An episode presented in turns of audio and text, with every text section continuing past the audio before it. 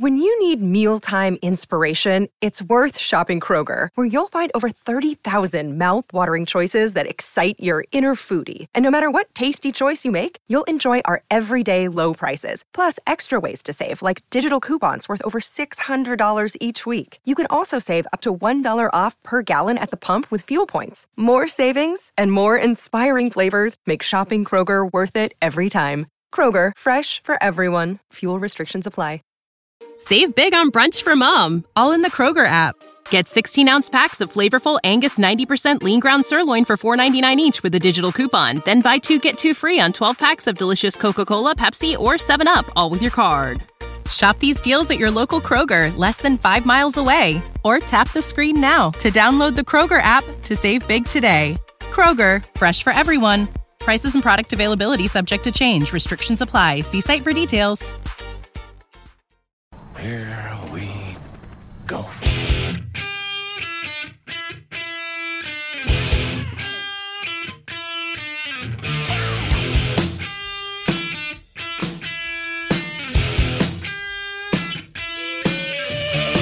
Jackson over the middle, caught by Hollywood Brown. See you later, Hollywood to the house. Jackson, the spin and toss. Ingram makes a man miss. Diving. Touchdown. What an effort. Russell Wilson's first pass to Metcalf. And Metcalf had it, lost it, and is picked up by the Ravens. And running in is Marlon Humphrey for the touchdown. There's a second down and three. Jackson takes it himself. Look at him dart back and forth. Oh! He broke his ankles. Now he's got an entourage. And he's got a touchdown. He is Houdini. What a play. 47 yard touchdown run by the magical quarterback Lamar Jackson.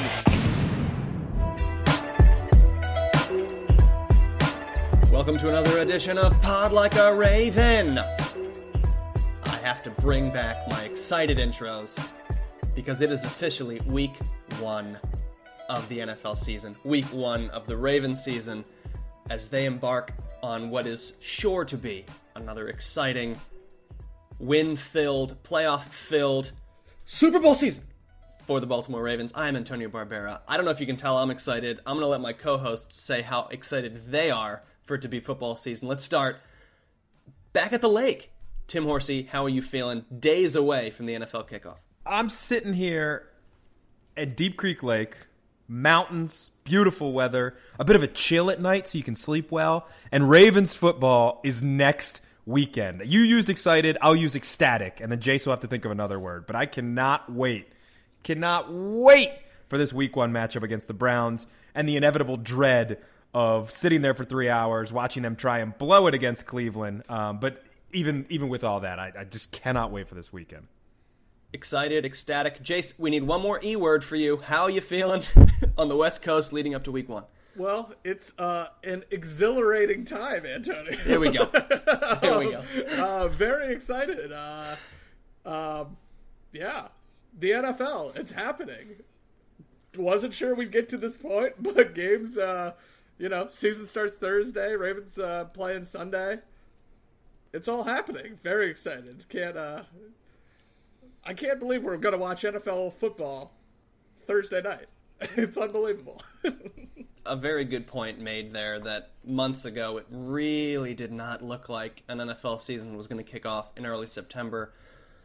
So far, things are on track. We will see what happens three to four weeks into the season. That may be a different story, but for now, everything's slated to kick off in just two days, Thursday night, with the Texans traveling to play the Super Bowl defending champs, Kansas City Chiefs.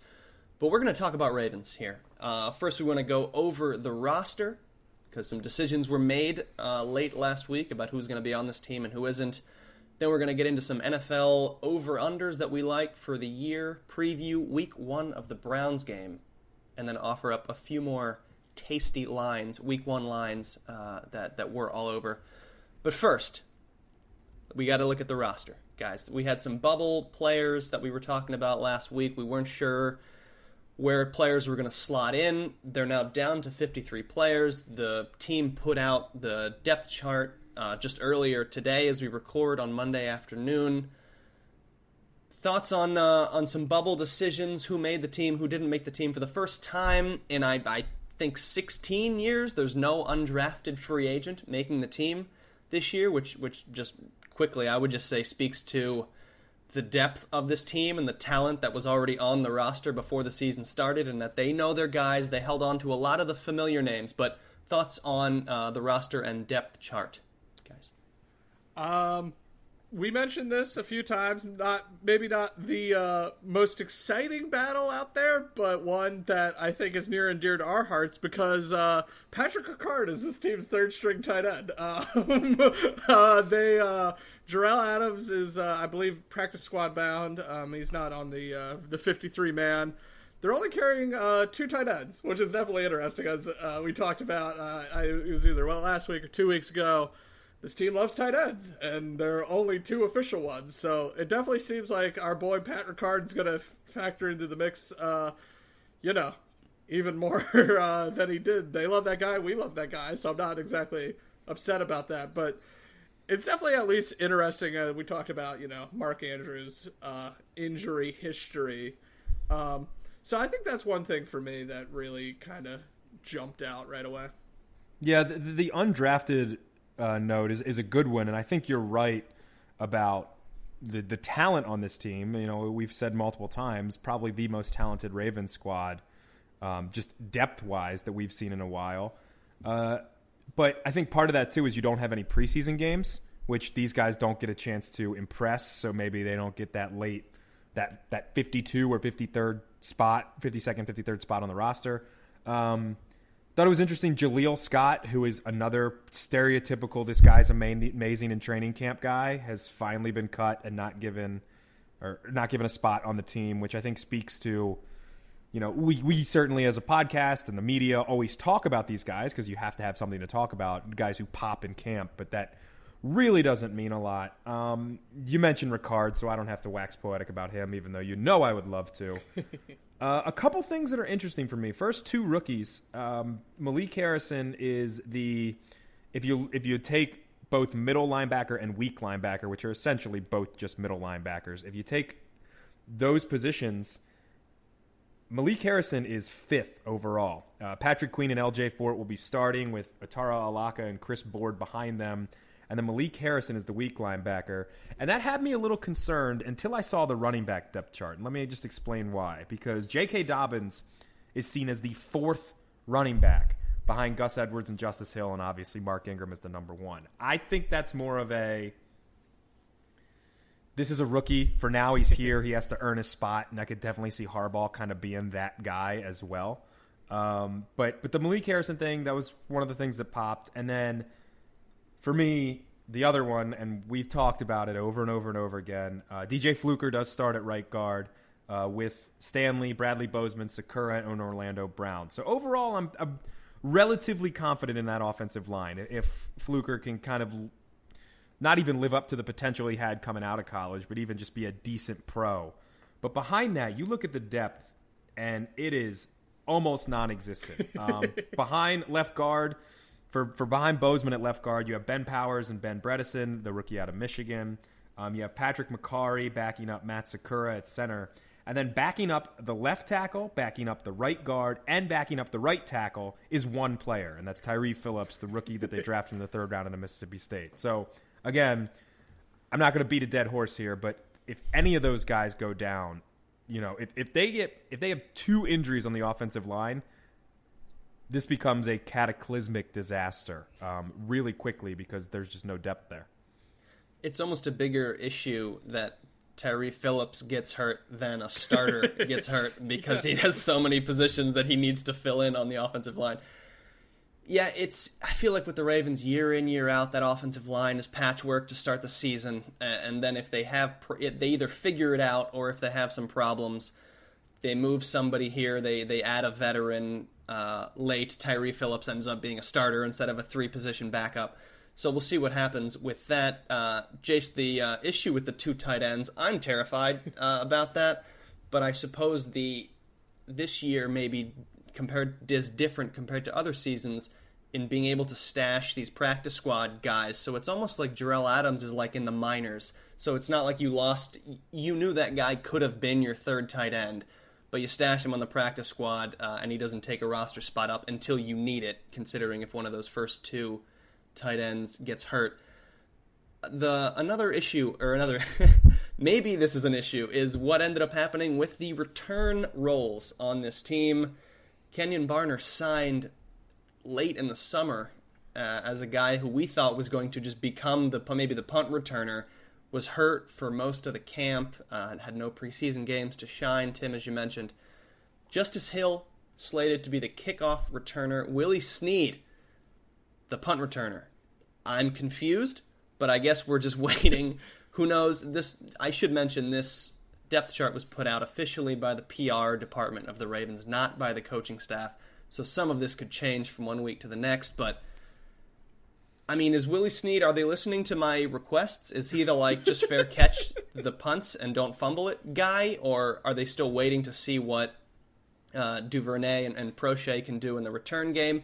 What what are the Ravens thinking here with uh, Justice Hill and Willie Snead in those two spots? Well, Justice Hill has a bit of a return experience. Um, I was kind of surprised he didn't have more of that role as a rookie because um, he's just an explosive player, a guy who again was a rookie. So maybe I would like to see him have more of a role in the offense. Clearly, that's going to be a little more difficult now that J.K. Dobbins is coming as well in the running back position. But Snead, you took the words out of my mouth. I think it's a safe pair of hands. Um, I don't know if he's had any experience returning punts and kicks in the past. Um, here's my dumb brain. I know in Madden 20 last year, he's one of the higher rated players in terms of special teams punting and returning, uh, kick returning and punt returning on the Ravens roster. So maybe that's based off previous experience. Off the top of my head, I'm just at his at his other stops before he came to Baltimore.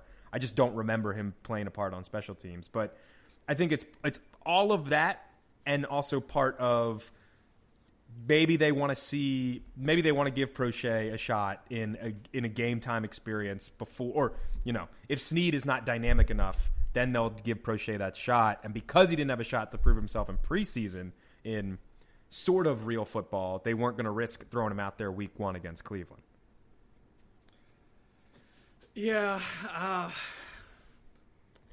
it's so hard to say, I think, just what no preseason games has done to, uh, you know, NFL coaches are prone to just analyzing every last piece of film they possibly can uh, for, you know, 18 hours a day. And there's just none uh, from the preseason for this year. So, you know, I, I think. It, and I think this reflects just to kind of tie everything up in a bow. Just I think it reflects on the rookies too, right? They haven't seen them in a game uh, with stakes where you know you're allowed to tackle the other team's QB, you're allowed to really get after the other team's running backs and stuff. Um, so while I'm not in love with Willie Snead being the Ravens punt returner, um, you know, it's it's probably just he's kind of just a placeholder because they're like, well, we know you can do this, right? And they'll circle back, and I wouldn't be surprised if you know we see James Proche back there like second quarter of week two. After uh, Jace, you made a good uh, you made a good point there about the the draft picks. Every draft pick made the team from this season. For every 2020 draft pick made the team, and that's maybe a little bit benefit of the doubt in the fact that these guys haven't had any sort of NFL game to play in yet, that they wanted to give all of them a chance. They didn't have any bad tape yet, so that may have uh, in, hampered some other guys that were on the bubble uh, trying to make the team. In terms of, I'm going to go over one little slot, and I'm going to use that to pivot to our next point, and that is who is going to rush the quarterback on this team. The starters officially Matthew Judon and Pernell McPhee, who was not on the team to start last season, is I think all three of us would agree is just about over the hill. Got hurt very early, just after a few games uh, when he re-signed with the Ravens last year. I mean, that's a glaring hole to me. I have no idea if Pernell McPhee is going to play 16 games, and I now don't know that Jadeveon Clowney isn't going to play 16 games in a Raven uniform. I'm going to smash these two points together and, and let you guys uh, finish up with whatever you'd like, but Clowney officially signs a one year, $15 million deal with the Tennessee Titans, and the dream is dead. which I don't love, but the Ravens were never going to pay Clowney $15 million. I'm surprised he got that much this late in the offseason, but I turn to you, Tim, rubbing your temples because Pernell McPhee is expected to get 8 to 10 sacks this season. Thoughts on the Ravens' rush this year and uh, Clowney signing with the Titans? Well, to to go from first of all the Clowney aspect, you nailed it. They weren't going to pay him 15 million, and I'm kind of surprised that. Good on him. He was patient. He waited, and he went to a team that had a decent run last year, and is probably going to fizzle out this season. Um, still got his 15 million. And no, I'm not salty about the playoffs. Uh, for the Ravens, anyway, I look more at the guys behind him now like you said, it is a little concerning that they are not starting over him, at least according to this PR depth chart. Um, but I think it's t- it's put up or shut up time for Tyus Bowser certainly, um, and then it's Jaylon Ferguson, your nickname Sack Daddy. Let's see what you can do. like you know, this is a, you've got you have a year in the league now, showed a couple flashes. Take that role and make it your own opposite Judon. Um, and with all of that being said, too, the other point about this is we saw how the Ravens got pressure last year, and it wasn't just having studs. It was Wink Martindale coming up with schemes and relying on his defensive backs to be in single coverage or, or, even send them on the blitz sometimes, getting really creative in terms of rushing the quarterback. And I don't expect anything less from old Wink uh, this season. Yeah, uh, he's he's got to be loving uh, no preseason games, all these you know blitzes he's just cooked up for unnecessary third and nine blitzes and stuff. but uh, uh, yeah, I mean, this for me, it always circles back to the eternal uh, Matt Judon conundrum. Is in that, you know, I don't think I think I can speak for all three of us when we say we're not necessarily in love with the player, but uh, someone does have to get sacks on the team, and obviously, you know, you're going to get some interior pressure from the likes of uh, Derek Wolfe and Calais Campbell, which you probably haven't seen from the Ravens in recent years. So I think that um, kind of will help mitigate the the lack of you know Jadeveon Clowney on the outside. But uh, you know, uh, as per Clowney, I'm not. Um, it makes sense when you think about why he would go to the Titans. Uh, Mike Vrabel was his defensive coordinator back with the Texans, um, so they have a good connection there. Unfortunately for the Ravens, uh, this will not be the last time we talk about Jadeveon Clowney because they do have to play the Titans this year, so he will surely come up in a future episode um, as a Ravens opponent. But you know, at least he's not on like the Browns or whatever.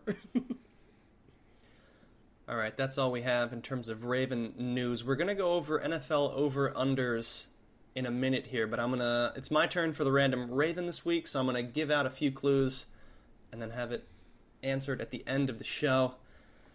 And sort of in, in, honor, even if it's negative, you pour one out, but in honor of the Ravens not signing an undrafted free agent to make the 53 man roster this year, at least at the moment, that may still change in, in the coming days, but I have picked an undrafted free agent who signed with the Ravens in 2011 out of Auburn. This random raven, by the way, is going to seem really hard, and then it's going to be really, I think, simple. But so bear with me to the end here. But signed with the Ravens in 2011, barely played uh, in his rookie season. As I pull up his stats here, played in one game in his rookie season. But in 2012, on the Ravens' Super Bowl winning team, he played in 10 games, started three of them, yep. and had 34 combined tackles. He left the team after the 2013 season and signed with the Detroit Lions. This player then made a mid season appearance with the team in 2019. I should say early season, early to mid season appearance last season, and famously intercepted a pass from a non quarterback on the Pittsburgh Steelers. This guy was a veteran, important presence on the defense in a unit that needed a lot of overhaul very soon, very early into the season, but only ended up playing the, this one year and then signed for 2020 a one year deal with the Cincinnati Bengals. And that's all I'm going to say. I'm not going to tell you his position, I'm not going to tell you his number. And can, that's my random Raven. Can I offer a bonus clue for the listeners? Because I think Jason and I might have it. Maybe. And this might not help, but this this is just seared into my brain. if I'm correct, which I might not be, but I'm pretty certain I am. If I'm not, cor- if I am correct, he made the final tackle in the Ravens Super Bowl win over the 49ers. I do believe that is uh, one of those factoids that you often hear about this Yeah. player, especially when he came back to Baltimore. That does sound familiar to me. Right. I believe that's the case. So we will have that answered at the end of the episode, but let's now turn to over unders for the NFL season. We're going to go around in a circle here, guys. Feels good. We may agree on some of these, we may disagree on some of these. Over unders on who we think, a few teams that are going to win more games than Vegas predicts or lose many more games than Vegas predicts. You know, I, I always I push it to one of you guys first. I'm going to jump in here. I'm going to say my two lines with a little bit of explanation, not too too much, and then I'm going to let you guys either agree with me or rip me to shreds. The first one is Green Bay. This team won 13 games last season. Did they overachieve? Yes. Did they overachieve by five, six wins? No. Their line for this season is eight and a half wins. I don't see how this team doesn't have a winning record with keeping a lot of the same infrastructure that they had the year before.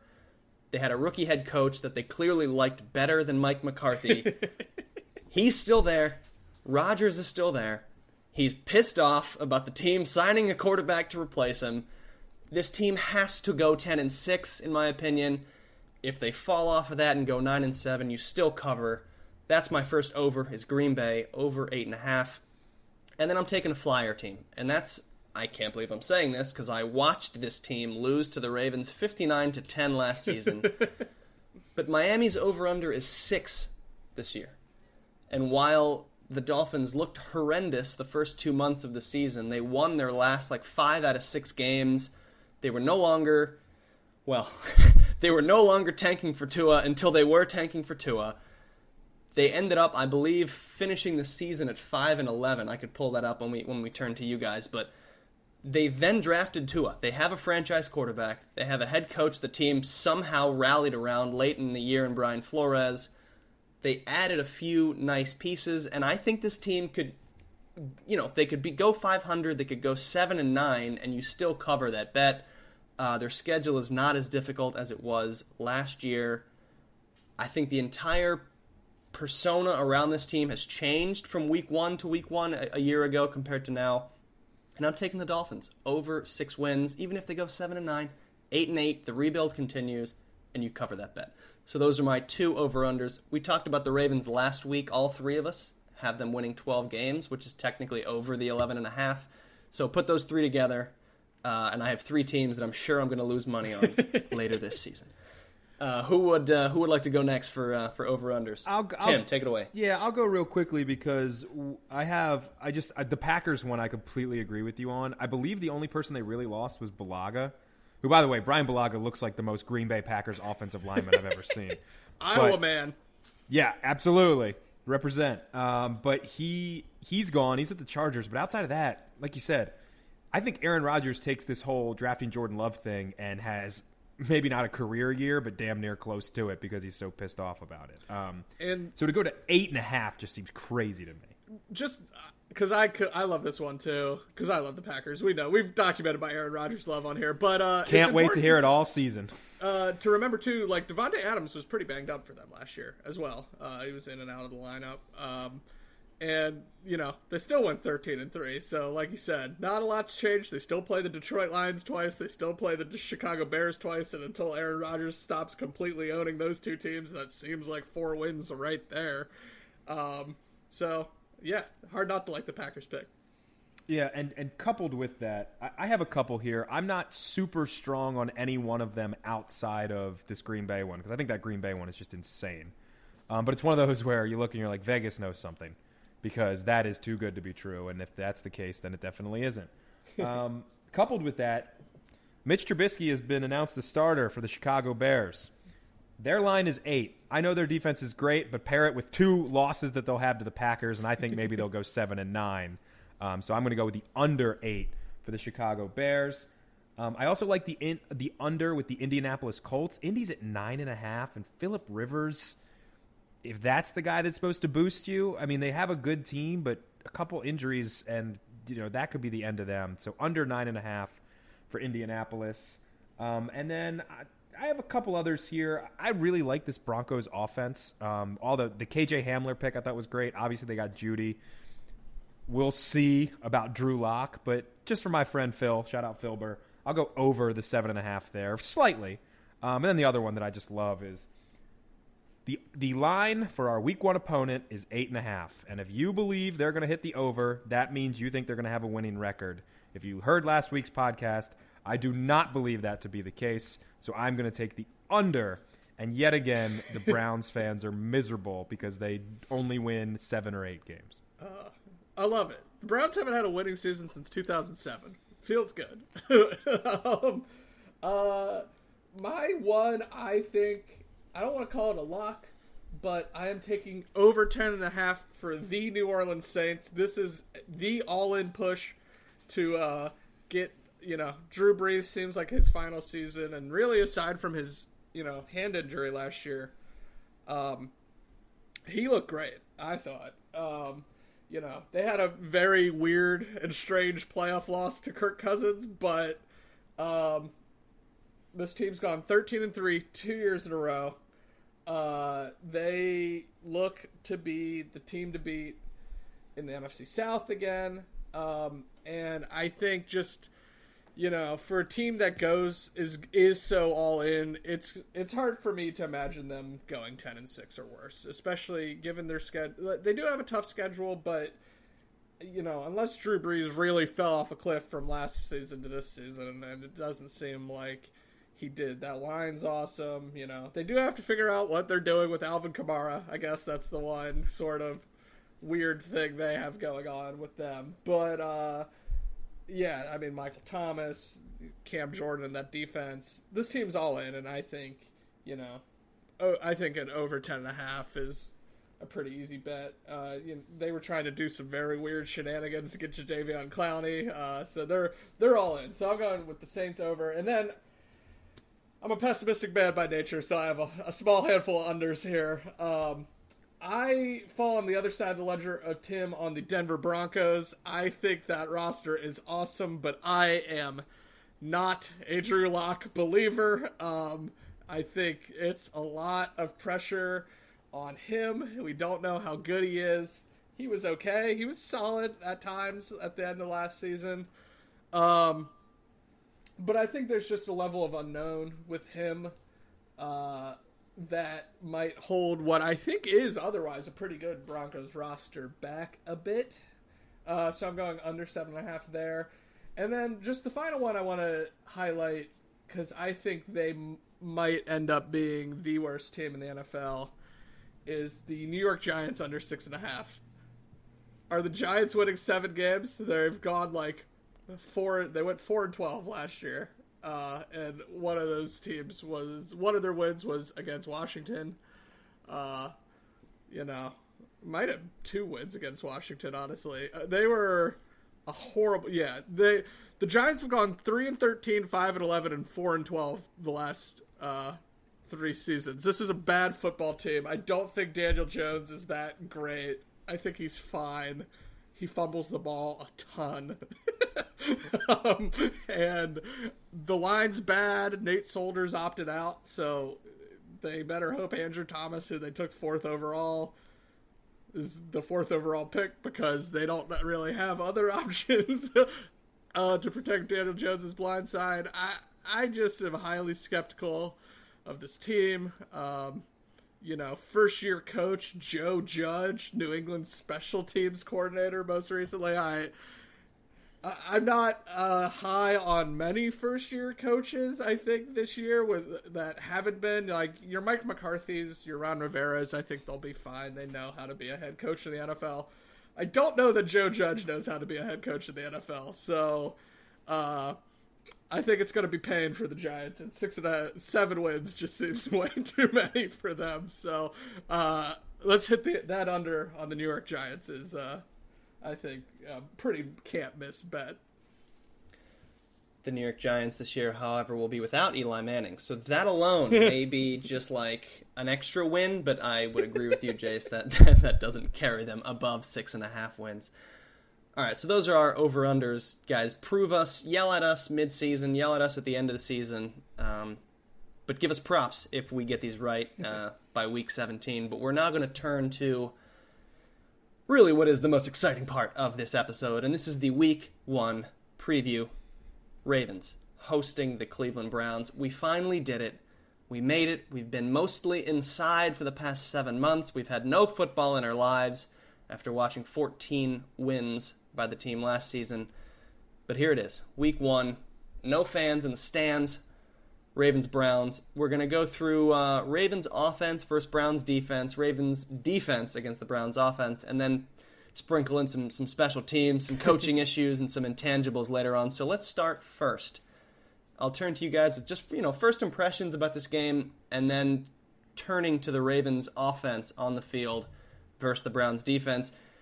Is 200 rushing rush for 200 yards by the end of this game control the clock is that the metric for for success again to, to beating any team but specifically the browns tim let's start with uh, with you for this game First of all, I just as you're talking and you start with week one, I just hear dun dun dun dun dun dun dun dun dun dun dun dun dun. I hope we don't get claimed for that. Um, just in my head because I am so excited for the autumn wind blows and the Ravens are back. Um, initial impressions, it's always tough to start with a division opponent. I think it's just going to be weird. Um, with no fans and the fake crowd noise and the intangibles we'll get to. But my overall impression is happy it's back. Everybody's talked about a sense of normalcy, which I agree with. I think it's something that we all kind of need in our lives right now. But it, it still will be a little weird, um, is just kind of my one word for it. In terms of the offense, I think the key to beating the Browns is to run the football effectively. The Baltimore Ravens are very, very good at that and hope to be this season as well. Um, the Browns defense was one of only three teams last year to give up five or more yards per carry. Uh, they ranked 30th in the league. Uh, I can't remember who was behind them. And they lost their middle linebacker, Joe Schobert, who I believe signed with Jacksonville, and that's 133 combined tackles gone from the middle of their defense. So I think running the ball will be key in this one uh, for Baltimore, which is a good thing, is what they're good at. That being said, the last time these two teams played, and again, it was last season, I know, Lamar Jackson went 20 of 31, 238 yards, and three touchdowns in the air. He also added 103 yards on the ground because he's you know, the, the second coming. But I think that the Ravens, especially because there hasn't been a lot of time to practice. Clearly, we've talked about it. They're one of they're going to be one of the more prepared teams because they are a cohesive unit. They didn't they added some but didn't lose a lot. Coaching staff is the same as Jace mentioned before with the over unders. But I think it'll be a little conservative out of the gate um, from Baltimore because there has been no preseason games. There has been no hitting a, a team, hitting somebody else in other colors. I'll put it that way. So, all of that being said, I think in terms of this side of the ball, that favors Baltimore because what do they do best? They run the football. Yeah, I think I'm. This is definitely um, where the Ravens can win the game is controlling the clock because not to dwell too much on bad things in the past, but um, you know, playoffs notwithstanding, this uh, Browns game in Baltimore was the worst game the Ravens played last year. Um, they now the problems were more on the defensive side of the ball, and we could get to those because uh, I think some of those concerns could still be valid. But um, you know that game got away from the Ravens too. They committed a, a handful of turnovers, um, and it just you know kept the ball in Cleveland's hands and got the ball back to Cleveland. So I think keeping it away from Baker Mayfield and company. I know we will, I'm sure, when we talk about the defense, talk about Baker in a second here, but I think, you know, it's uh, that's still theoretically the strength of the Browns, right? It's, uh, um, and especially because the Browns have a decent secondary. Certainly, Denzel Ward, I think, is one of the, the better emerging cornerbacks. Um, so if you're able to find success on the ground, I think it becomes a lot easier to beat this team. Concerns about Myles Garrett. He's the guy that scares me. Uh, He's what sort of back for the first Jace, time. you in a just ta- That's my point. Myles Garrett. Uh, I have concerns, Yeah. uh, especially against this makeshift at the moment or unclear offensive line. Jace, do you have some thoughts on uh, what Myles Garrett could do to this this team. So he'll certainly be revved up and ready to play, right? This guy has not played an NFL game since last October um, due to reasons. Uh, but um, no, I think it's definitely a concern. You know, he got a huge payday this offseason despite his uh, somewhat historic uh, suspension there. Um, you could say it, Jace. Assault, yeah. despite assault on the football field. Yes, as Adam Schefter infamously tweeted. um, uh, yeah, I'm definitely concerned. Um, I do think that the Ravens do have the tackle uh, tackle duo, excuse me, to mitigate him a little bit. But you know, Myles Garrett is extremely talented. He did earn, uh, you know, his his record payday for he had 10 sacks uh, at the time he was suspended last year and it, i think he does have you know defensive player of the year potential in his future. Uh, he was the first overall pick so that's not you know extremely surprising but um, i think it is a concern. Obviously when the ravens did win uh, that late season game in cleveland uh, he was not on the field. Um, so I, I, I believe in uh, Brown and Stanley to be able to kind of handle him, but I think you have to be a little concerned because I think he is one of the better game changers out there at the defensive end position in the NFL. Yeah, I mean, oh. for for me, sorry, sorry, Antonio. For me, it's simply, and I'll let you go here. If he's lined up against Ronnie Stanley, I'm taking Ronnie Stanley every day of the week and twice on Sunday. um, Orlando Brown Jr. maybe a little less to that degree, but even the same. I know I, I've talked. To, I've talked at length about my concerns about the offensive line, but it is certainly not with either of those tackles. So if he's rushing from the outside, I think we're fine. And we'll be able to see uh, our defensive end fullback maybe chipping as a tight end, maybe uh, double double teaming Myles Garrett along with the left or right tackle. I, I am excited to see what they do with him this season. I'm so excited for Week One football because of how good the Ravens are. Uh, week one, just having all that time to prepare and, and scheme. So I think they're going to scheme the Browns to submission in a week one, especially in a situation where the Browns have a new head coach in Kevin Stefanski. But I want to turn to the Ravens defense now because I have a question for you both. Where, in terms of when the Browns are on the field, there's two matchups that, that are really going to happen. Uh, that one may be concerning, both may be concerning. We'll, we'll see. And neither of them really involve Baker Mayfield as the, primarily. And my, my first question for you guys on this is which test for the Ravens are you more excited for? The the Odell Beckham Landry uh, test against the Ravens secondary, specific maybe to DeShon Elliott and his really his big moment as a week one starter, or is it Nick Chubb running against our defensive line improved and our linebacking corps young and revamped. I, I, have a hunch as to who what matchup Tim is going to go with, whether it's wide receivers or the trenches, but I'll let him take that one. But which test are, are you guys more excited for, I guess, and maybe more concerned with and, and could be an issue? You, you mentioned DeShon Elliott, and we talked about this last week as well. Also, which Marcus Peters is going to show up?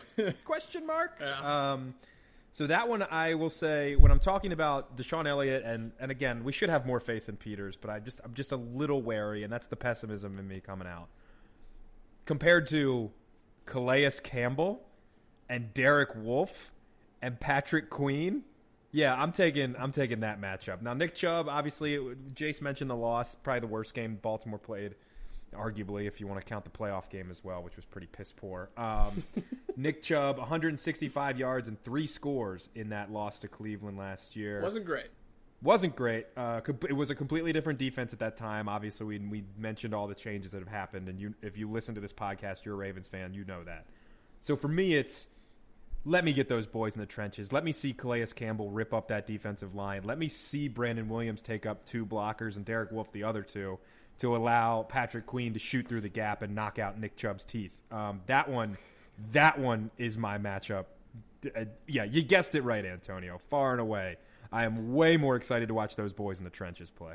I think that for me, I think that is the matchup too, um, because what we mentioned, you know, last year's game, that you know, I believe it was 88 yard TD they gave up to Nick Chubb. I believe it was the the longest run from scrimmage in Ravens history they allowed in that game. Uh, so it wasn't great. Um, and obviously that game was kind of the impetus for the Ravens making major changes. You know, Marcus Peters came in the next week, I believe. That week they traded for him, I believe.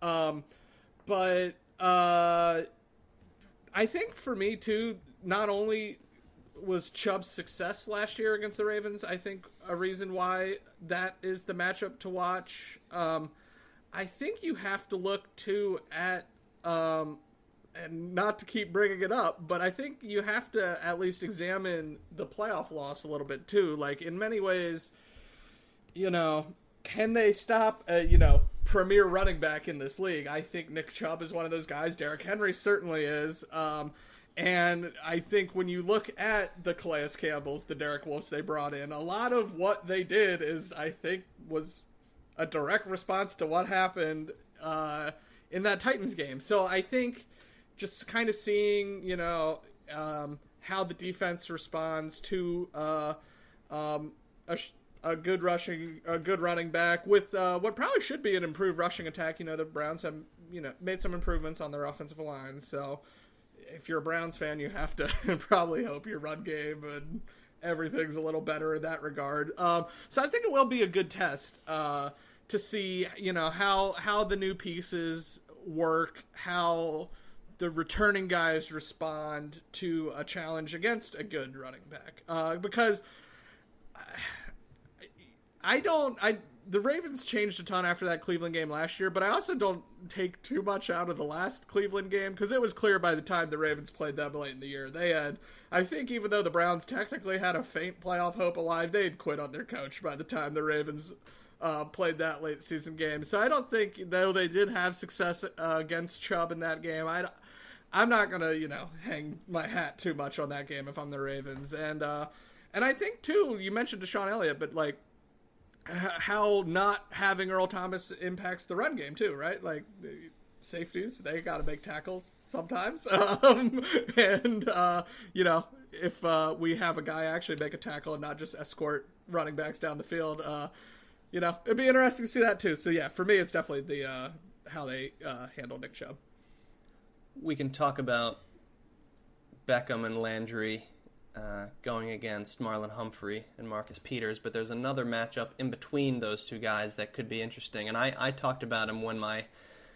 very bold prediction that I've since maybe regretted a tiny, tiny bit about the Browns making the playoffs uh, is that they added uh, a really good safety net tight end in Austin Hooper um, from the Atlanta Falcons this season and how is he going to get matched up with the linebacking corps of the Ravens with a rookie in Patrick Queen and a solid tackler, but not really a big name in, in LJ Fort, and then some even younger guys behind LJ Fort. So, what are your guys' thoughts on uh, how the tight ends? I should say David Njoku. I believe he has rescinded his trade request. Yeah, he's still on the team. so on the team, uh, I believe he's active for Week One. So, how do you guys think the tight ends will be involved here?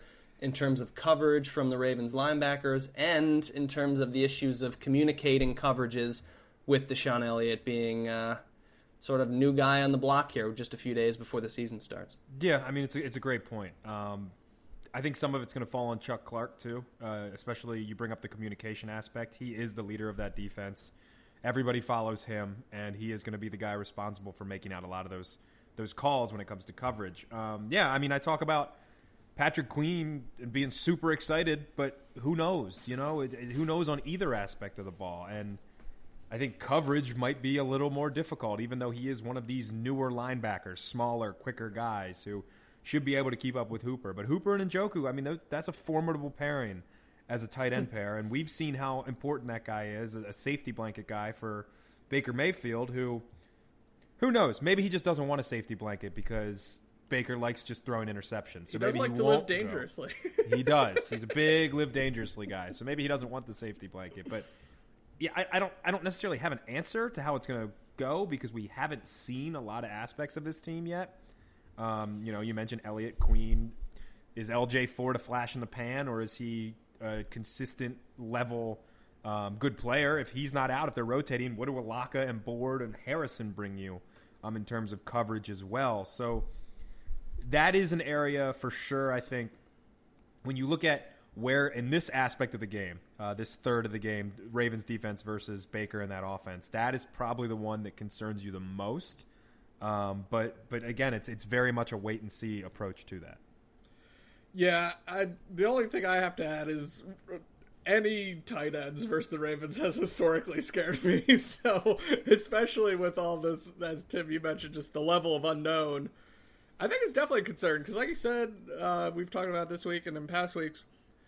They did probably overpay him, but Austin Hooper is a good player, and I think Njoku's certainly talented. He's had some, you know, good performances against the Ravens in the past. Uh, and uh, we saw last year, you know, it wasn't so much uh, the OBJs or uh, Landry gave them a little more problems, though. In the first game, uh, as we've mentioned, the Ravens did not have Marcus Peters in that contest when uh, Humphrey completely shut down Beckham. Uh, but Landry got a little loose. But it was your, you know, your Ricky Seals Jones types that lit the Ravens up. so I definitely think, you know, it's football's the ultimate team game, right? So you kind of it's all about, as Tim had mentioned, communication and working together, and not just you know leaving these third options completely wide open uh, for Baker Mayfield.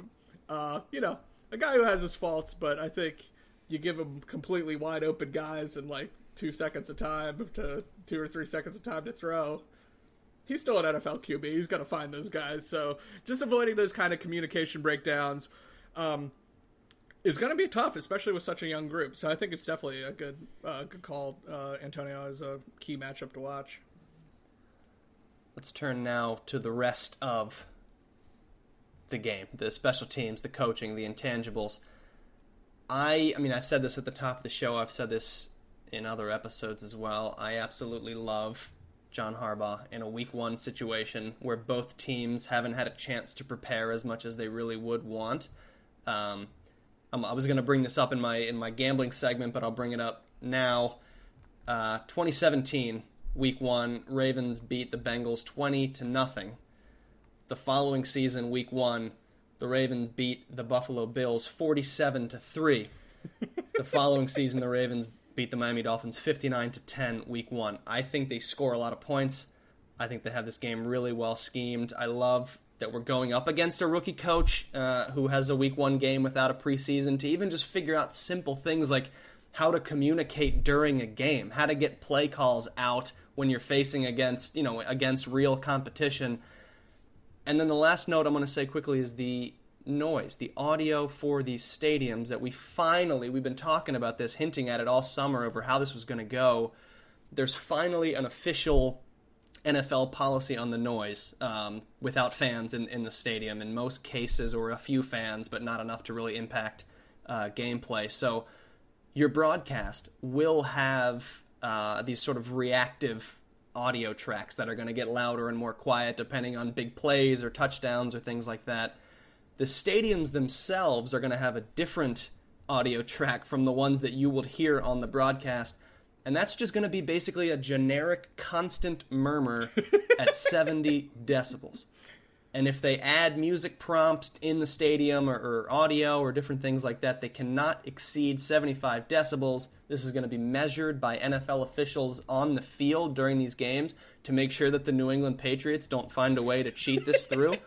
so, for reference, the teams that have the loudest stadiums, I want to say the Ravens, but statistically, teams like the Seahawks and the Chiefs stadiums, compared to the 70, 75 decibels, at their peak moments during games, they have gotten to 130 and 140 decibels. Most teams get well over 100 when, when their team is on defense.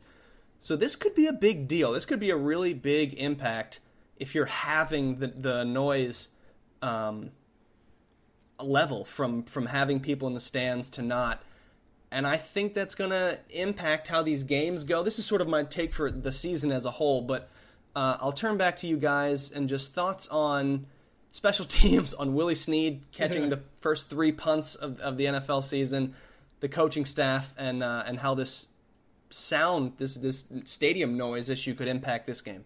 Well, it's interesting because when you look at, um, first of all, it, you nailed everything with, with week one and the Ravens, so we don't need to rehash that. I think, too, we didn't talk a lot about him, but Baker Mayfield, 22 touchdowns, 21 interceptions last year. This is put up or shut up for Baker Mayfield. Um, you know, we mentioned it last year and we joked about it, and everybody knows every second commercial was Baker Mayfield last season. That won't be the case this year. People are down on him, and he needs to prove that he is a viable star in this league or great starting quarterback in this league. And it's, and it's year three. I mean, it is time for him to. The quarterback that got picked 31 picks after him is the unanimous MVP going into this year. So it's time for him to like figure figure his stuff out, as they would say. Um, in terms of the noise, I think it's gonna it's it's tough for a team like the Ravens where home field advantage is always a huge thing for them. You know, eight zero at the bank, split on the road. That's twelve and four. Like that's it's the joke, but it's a real thing. And the Ravens yeah. are one of the best teams at home in this Harbaugh era, and that will be affected because of this. Um, every team will try and cheat this system. The fact that they're making referees monitor it when they're incompetent at their jobs anyway is hilarious to me. Um, and then just on the special teams quickly, because you really laid everything out beautifully and you kind of nailed it, Antonio. But we talked a lot about Snead. Because I think the offenses will now have even more of, of an advantage, field position might be even more crucial. Um, that it's, it's easier for a team to go 70 yards, so make sure they try and go 80 or 85 or 90 yards per drive. And you know who is really good at that? His name's Sam Koch. And the running joke on our old college one, our college radio show we used to do, Ravens Wrap Up, is Sam Koch, best player in the league. So if he can continue to kind of perform at a very, very high level as a punter, that's going to be a big thing. And then we're talking special teams. We got to mention arguably the greatest kicker of all time, Justin Tucker, who, without even the pressure of the fans now, uh, especially in away games, not necessarily for this one, is going to continue to perform at a high level. I have no doubt about that on the the sound, I mean, this is obviously going to be. I we're not going to have to bring it up every week because I think it'll just become a uh, a week in week out thing. But not having fans at most of these games, uh, or certainly the ones that have fans, will be at you know extremely limited capacity. Uh, you know, crowd size pro football hasn't seen in this country in seventy years or whatever. But uh, it, the sound is going to be so fascinating because you talk about those decibel levels, Antonio.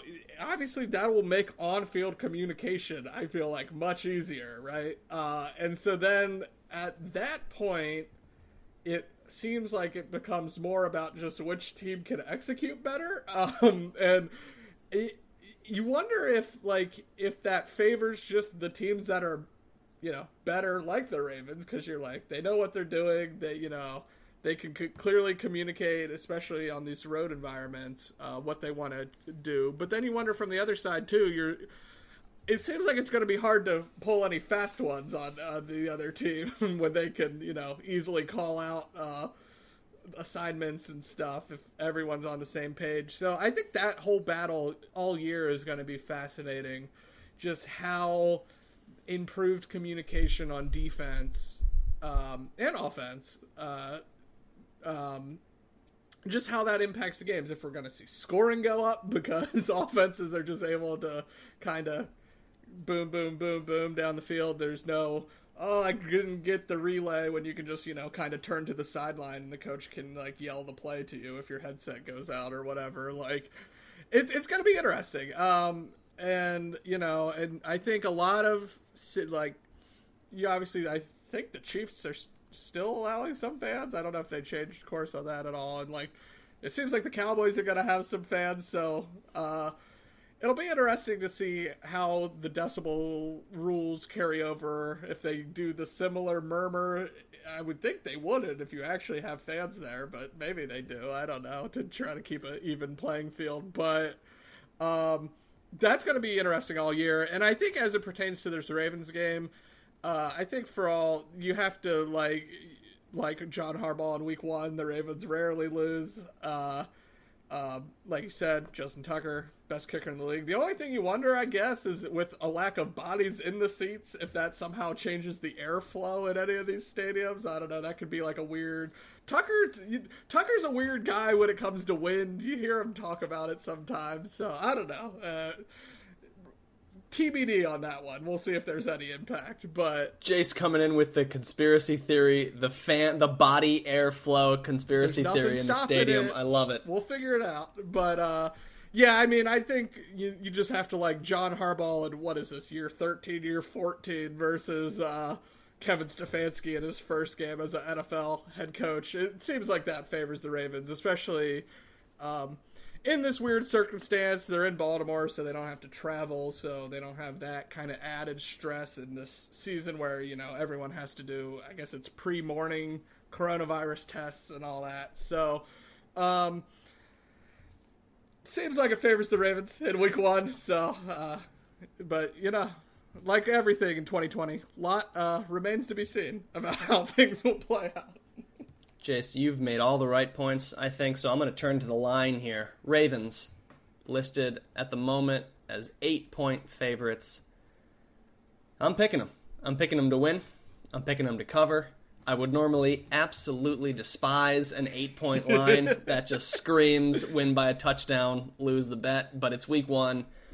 I just don't know how much Kevin Stefanski for the Browns can possibly have done to prepare effectively for this type of situation for, for coaching an NFL game, um, given no preseason and, and any of that. And the Ravens are the better team anyway on paper.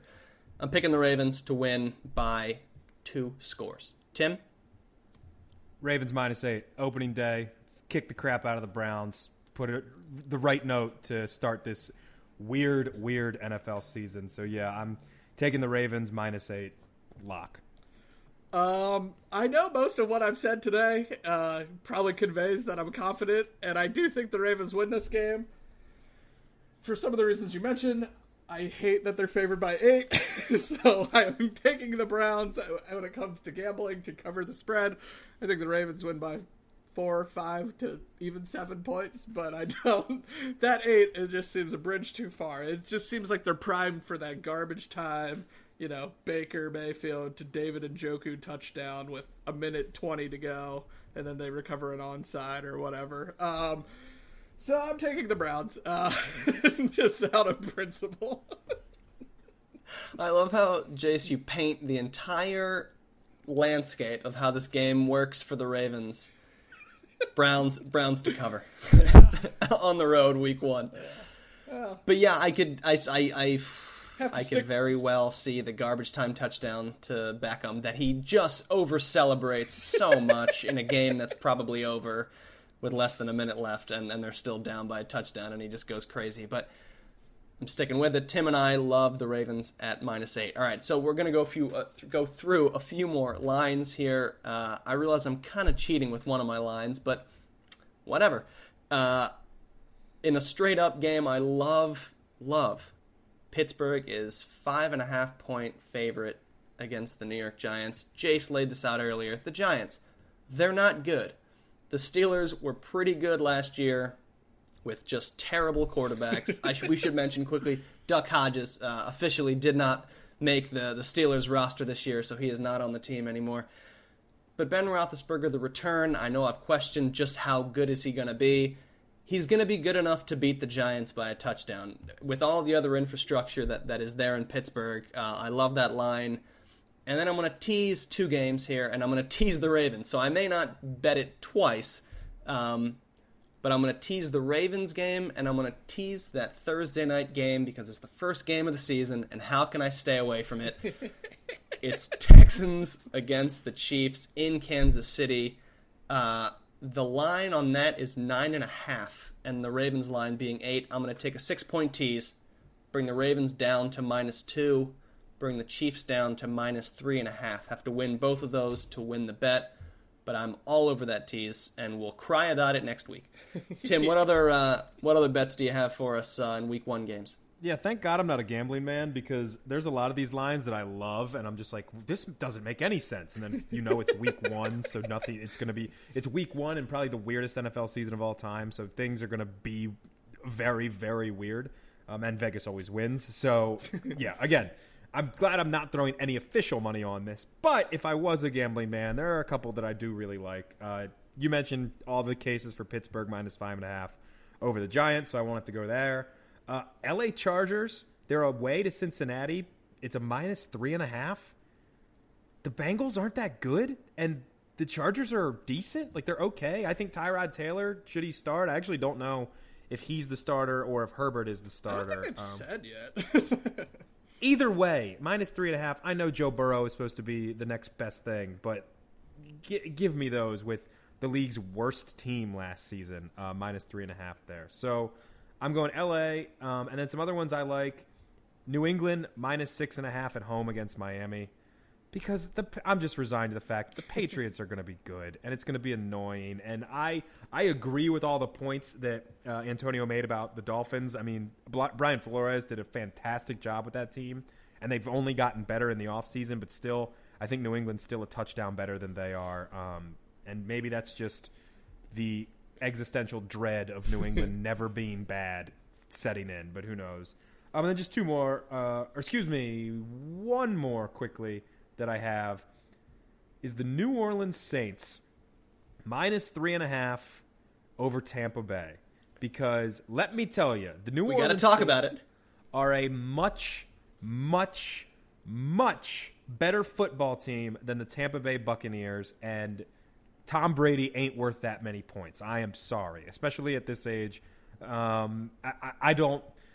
I heard I heard on another podcast that is way more famous than us, so they don't need the pub, so I don't need to give it to them. But basically, people saying you either love Tom Brady or you don't like Tom Brady this year. It's it's it, in terms of how productive he will be.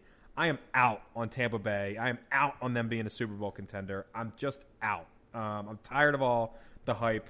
So give me New Orleans to lay a smackdown on them and say, hey, we are the kings of this division, and don't you forget it. So minus three and a half is just too tasty for me. Uh, Tim, we are on the same wavelength. I thought, yeah, uh, the Saints by that number. Uh, you know, fans or no fans, I'm not sure what the Louisiana statute is, honestly. Uh, but either way, Drew Brees in the Louisiana Superdome uh, versus, you know, Tampa Bay and Tom Brady, his first, you yes. know, game uh, with the Bucs. And I mean, we expect Tom Brady to be good, but similar to what we've talked about with all these, you know, rookie players and first-time head coaches, you know, this isn't playing with Bill Belichick, who's been his coach for 20 years. This is, uh, you know, Bruce Arians and a new system and new teammates, and uh, you know, there's a lot to figure out. I think, and I, I just think, yeah, three and a half for a Saints team that usually just destroys people in the Superdome. Like they are unbelievably good in there. Uh, yeah, I don't see how I 100% agree. Saints three and a half, and then the other one we mentioned as a team we loved um, in our uh, over unders um, is the Packers, our Week One underdogs to the Minnesota Vikings, two and a half point underdogs. Um, it is in Minnesota, but if you recall, when we last saw Packers and Vikings, um, it you know, Aaron Rodgers doing Aaron Rodgers things. The Packers, you know, just rolled the Vikings the last time out. Uh, so um, I don't know what's changed. Uh, they got rid of Stefon Diggs. I don't know that the Vikings are better. They have Danielle Hunter and uh, Yannick Ngakoue, who they just traded for, so that'll be interesting. But you know, I don't think the Vikings got better on offense than they did, and that's uh, what was their problem against the Packers last year. Uh, was the Vikings offense? Um, and Kirk Cousins going against the uh, the the the Smiths, Preston, and uh, former Ravens Darius Smith. So, you know, Aaron Rodgers, Packers underdogs against the Vikings team they historically uh, own. I'm going with the Packers. Uh, plus 2.5. Last note I'll say on the gambling side of things if you, like us, uh, agree that this 70 decibel maximum can impact games and is going to reduce pre-snap, penalties and make the hurry up offense easier for, for offensive teams and, and communication to go smoother look at those over unders. Uh, I talked about this a few weeks ago as a, just the spiciest take ever that overs this year could be tempting, especially early in the season before more and more fans get to go to games.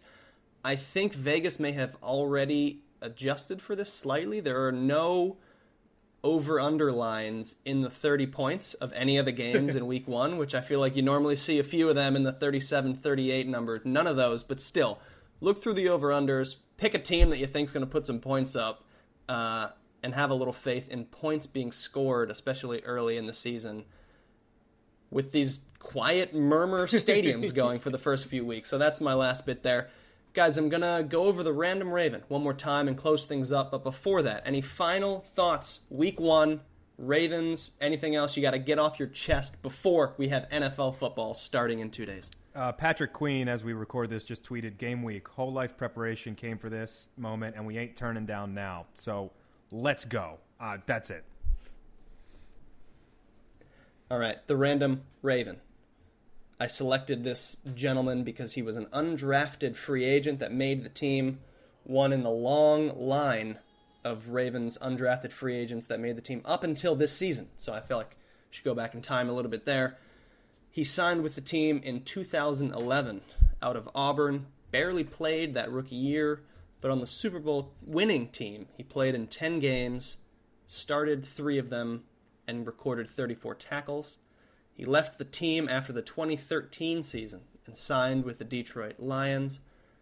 And then, years later, last season, made a reappearance in the middle of the year, in the first quarter, I want to say, of the year, and helped revamp one of the defensive units that was struggling early on with the Ravens, and intercepted a pass from a Steelers non quarterback. This year, he signed a one year deal with the Bengals and is once again a random Raven, former Raven. So I'll turn to you guys. Tim, you had a, a great anecdote about him uh, maybe having the final tackle in the Ravens Super Bowl game. So who is this random Raven? Yeah, I'm like 99% sure that is true. Um, it is Josh Bynes, who played a decent role for this 14 and 2 team last season. Um, and then was a bit of a disappointment when he signed with Cincinnati, and then clearly they've they've upgraded that position in the draft with guys like Patrick Queen and Malik Harrison. So Josh Bynes, I believe, is the answer. Josh Bynes is correct. That's who I Well thought it was too. I uh, I do believe he uh, tackles Ted Ginn, I believe it was, of uh, the 49ers, and who ball goes sailing out of bounds uh, as the Ravens storm the field. Um, oh, what a memory that was watching that at uh, Tim's apartment. I forget what that complex was called, but uh, Courtyards. courtyards. Great times, great memories, uh, and uh, yeah, Josh Bynes. Uh, no idea he went to Auburn. Uh, no idea he's an undrafted free agent. Uh, the very definition of a random Raven. All right, guys, this is it. We've officially come one full year, first of all, on Pod Like a Raven. Hit our one year anniversary a few days ago, Tim, I believe, to the to the day. Uh, we were excited last year to kick this podcast off. We were excited all year, and we are just as ecstatic, exhilarated, whatever e word you want to use, about this new season in Ravens football. And we will be here every week to bring it to you. Excited, excited about Week One. Ravens, Browns. We'll be back next week to recap that game and to pre- preview Week Two as one of the strangest seasons in the NFL kicks off in just two days. For Tim Horsey and Jace Evans, I am Antonio Barbera. Thanks so much for listening to Pod Like a Raven. Football season starts now. We will see you next week.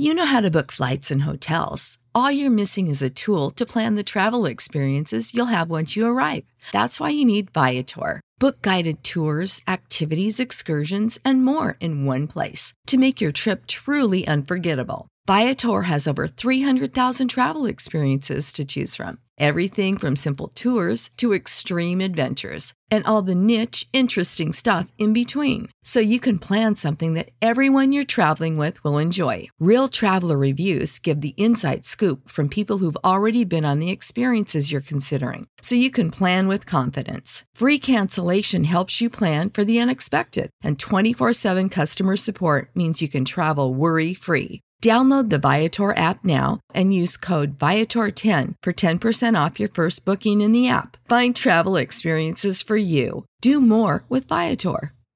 Support for this podcast and the following message come from Corient. Corient provides wealth management services centered around you. They focus on exceeding your expectations and simplifying your life. Corient has been helping high achievers just like you enjoy their lives more fully, preserve their wealth, and provide for the people, causes, and communities they care about. As one of the largest integrated fee only registered investment advisors in the U.S., Corient has deeply experienced teams in 23 strategic locations. Corient has extensive knowledge spanning the full spectrum of planning, investing, lending, and money management disciplines. Leverage Corient's exclusive network of experts to craft custom solutions designed to help you reach your financial goals, no matter how complex they may be. Real wealth requires real solutions. For more information, connect with a wealth advisor today at corient.com. That's C O R I E N T.com. Corient.com.